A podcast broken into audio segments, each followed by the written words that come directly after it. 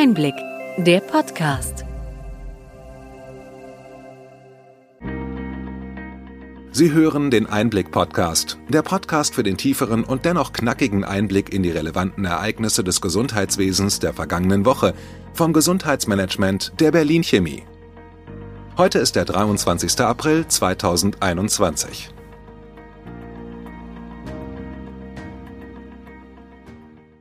Welche Themen stehen diese Woche im Mittelpunkt? Wir sprechen über die Impfkampagne, welche durch die Beteiligung der ÄrztInnen immens an Fahrt aufnimmt. Weiteres Thema ist die geplante Einführung des digitalen Impfnachweises, wenn möglich noch vor den Sommerferien.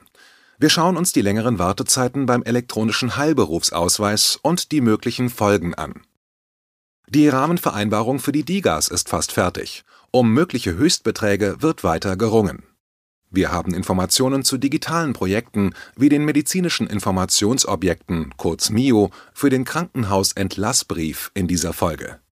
Die GOÄ ist nach jahrelangen Verhandlungen unterschriftsreif, aber Bundesminister Spahn möchte die Verträge nicht mehr vor den Bundestagswahlen unterschreiben.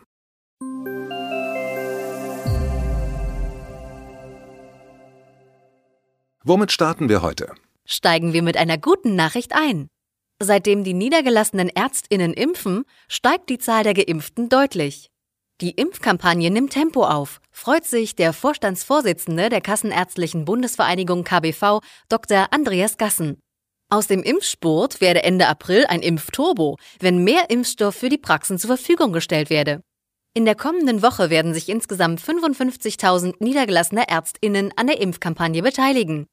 Wir hatten berichtet, dass sich darüber hinaus auch BetriebsärztInnen, FachärztInnen und auch PrivatärztInnen beteiligen möchten. Besonders die großen Unternehmen wie Daimler, Continental, R W E oder auch ThyssenKrupp signalisieren die Bereitschaft, ihre Beschäftigten vor Ort in den Betrieben impfen zu wollen. Der Versicherungskonzern Allianz etwa hat an fünfzehn Standorten Impfstraßen vorbereitet. Auch die PrivatärztInnen scharren mit den Hufen. Ihr Bundesverband P B V moniert, dass vor allem deren PatientInnen massiv benachteiligt würden. Ein Berliner Privatarzt klagt nun per Eilantrag beim dortigen Verwaltungsgericht, um den VertragsärztInnen gleichgestellt zu werden. Von den rund fünfzehntausend PrivatärztInnen wollen sich nach Verbandsangaben die Hälfte an der Impfkampagne beteiligen. Sowohl für BetriebsärztInnen als auch PrivatärztInnen gibt es derzeit schon Pilotprojekte. In den kommenden Wochen sollen die verfügbaren Impfdosen für Arztpraxen deutlich erhöht werden, so das Bundesministerium für Gesundheit B M G in einer Prognose für die kommenden Lieferungen. Das wäre in der Tat gut, damit wir weiter mit den Impfungen vorankommen. Mehr als zwanzig Prozent aller BürgerInnen haben, so die Zahlen des Robert-Koch-Instituts, inzwischen die erste Impfung bekommen. Das R K I veröffentlicht auf der Internetseite impf Bindestrich dashboard Punkt de die täglich verabreichten Dosen und weitere Daten und Fakten. Wir haben den Link in die Shownotes eingestellt. Bleiben wir bei den Maßnahmen, die uns aus der Pandemie führen sollen. Der digitale Corona-Impfnachweis soll spätestens ab Ende Juni bereitstehen und auch in Arztpraxen ausgestellt werden können.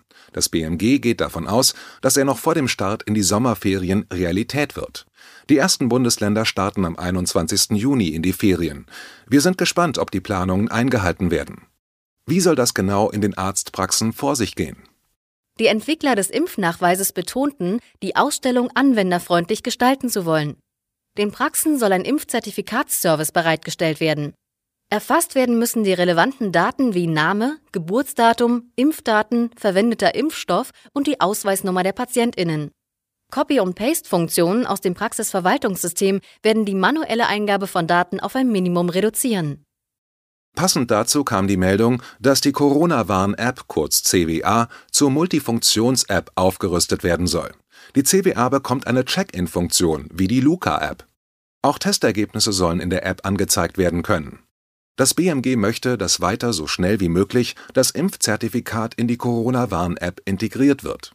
Allerdings ist noch offen, wie die technische Integration der persönlichen Impf- und Testdaten in der auf Anonymität basierenden C W A erfolgen wird. Totgesagte leben eben länger.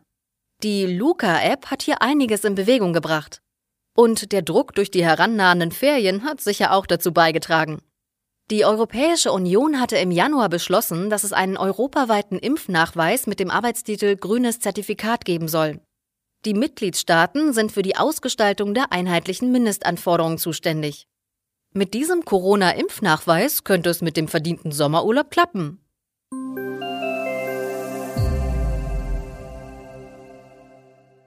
Kommen wir von der C W A zu den digitalen Gesundheitsanwendungen DIGA. Wir hatten mehrmals von den langwierigen Verhandlungen zwischen dem Spitzenverband der gesetzlichen Krankenkassen G K V S V und den dreizehn Herstellerverbänden berichtet. Nun gibt es immerhin eine abgestimmte Rahmenvereinbarung zu den Vergütungsbeträgen für DIGAs. Diese wurde in der vergangenen Woche präsentiert, allerdings mit einem Schönheitsfehler.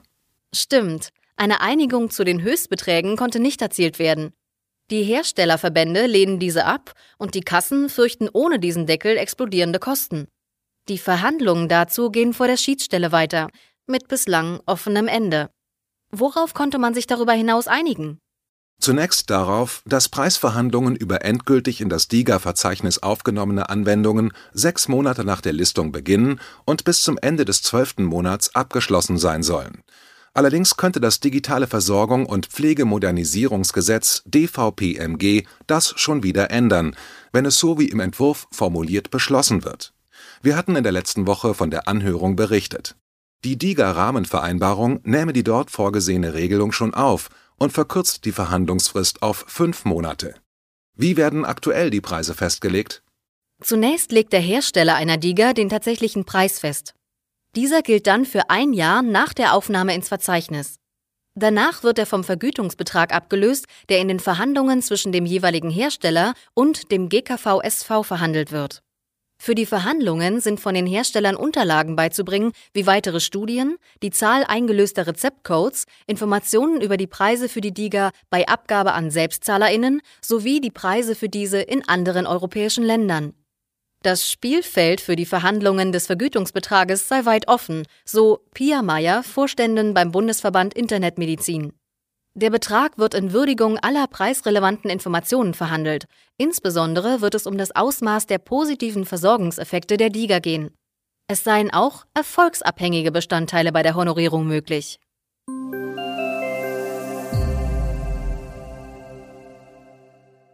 Die Deutsche Krankenhausgesellschaft D K G und die K B V haben sich zum Projekt M I O Krankenhausentlassbrief zusammengetan. Der Gesetzgeber hatte die K B V beauftragt, M I Os zu entwickeln, um so einen einheitlichen Datenstandard in der elektronischen Patientenakte E P A zu sichern. Die Entwicklung des M I O Krankenhausentlassbrief soll in enger Abstimmung zwischen D K G und K B V erfolgen. Die fachliche Federführung hat dabei die D K G. Die technische Umsetzung erfolgt wiederum durch die K B V.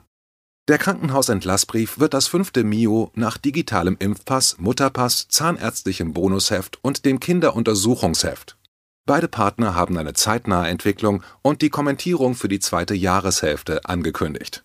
Von einer Ankündigung wechseln wir in die Praxis. Bei der Ausgabe des elektronischen Heilberufsausweises e H B A gibt es derzeit Wartezeiten von zwei bis drei Monaten, warnt K B V-Vorstand Doktor Thomas Kriedel. VertragsärztInnen und VertragspsychotherapeutInnen sollten diesen deshalb rechtzeitig bestellen. Hintergrund der Warnung ist, dass die Kartenhersteller mit der Anzahl der Bestellungen überfordert seien. Da der e H B A für digitale Anwendungen der Telematikinfrastruktur wie die E P A, die elektronische Arbeitsunfähigkeitsbescheinigung E A U und das E-Rezept notwendig ist, sei es zweifelhaft, ob die angestrebten Termine für deren Einführung einzuhalten sind. Bis zum ersten Juli müssen die Praxen für die E P A und bis zum ersten Oktober für die E A U bereit sein. Der e H B A wird auch zum Signieren von elektronischen Arztbriefen benötigt. Kriedel warnte vor der Hoffnung, dass die Fristen verschoben würden. Die Gematik habe zudem mit den Herstellern über die Erweiterung der Produktionskapazitäten gesprochen. Am ersten April endete eine weitere Frist. Seit Monatsanfang können elektronische Arztbriefe nur noch abgerechnet werden, wenn sie mit dem Fachdienst Kommunikation im Medizinwesen K I M verschickt werden. Dieser Dienst soll den Austausch medizinischer Daten über Einrichtungs-, System- und Sektorengrenzen ermöglichen. Ohne e H B A funktioniert das aber nicht. Die Arztbriefe können nicht signiert werden.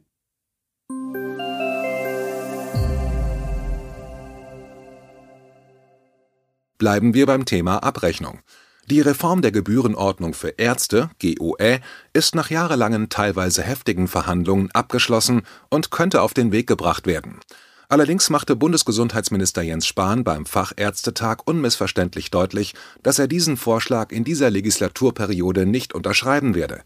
Die GOÄ-Novelle bleibt, nachdem diese schon bei Spahns Vorgänger im Amt unerledigt blieb, als Aufgabe für den kommenden Gesundheitsminister. Spahn verwies auf den Bundestagswahltermin. Die Novelle könne nicht binnen Wochen umgesetzt werden. Gute Nachrichten gibt es dagegen bei der Telemedizin. In naher Zukunft können auch LogopädInnen, Physio- und ErgotherapeutInnen digitale Fernbehandlungen per Video regulär abrechnen. Im heute schon erwähnten D V P M G soll die Teletherapie als Teil der Regelversorgung bei den Heilmitteln und für Hebammen festgeschrieben werden. Zum Schluss noch die Nachricht, dass der Versicherer A X A Doktor Google den Kampf ansagt.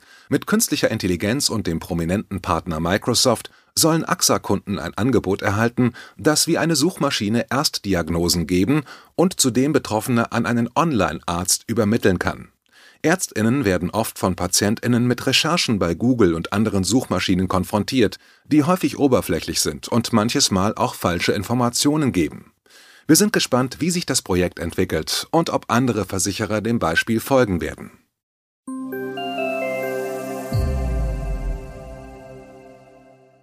Soweit unser Rückblick. Was für Themen bringt die kommende Woche? Wir beschäftigen uns mit einem neuen Gutachten zur Krankenhausversorgung. Weiter begleiten wir die Debatte um DIGA und DIPA. Dazu gibt es verschiedene Positionen. Gestritten wird über die Kosten und wie die Anwendungen erprobt werden können. Doch zunächst steht das verdiente Wochenende vor der Tür.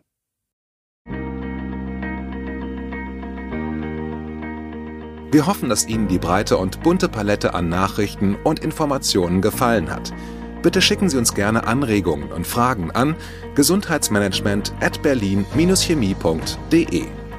Wir wünschen Ihnen für die kommende Woche alles Gute und freuen uns, wenn Sie am kommenden Freitag wieder dabei sind beim Einblick-Podcast vom Gesundheitsmanagement der Berlin Chemie.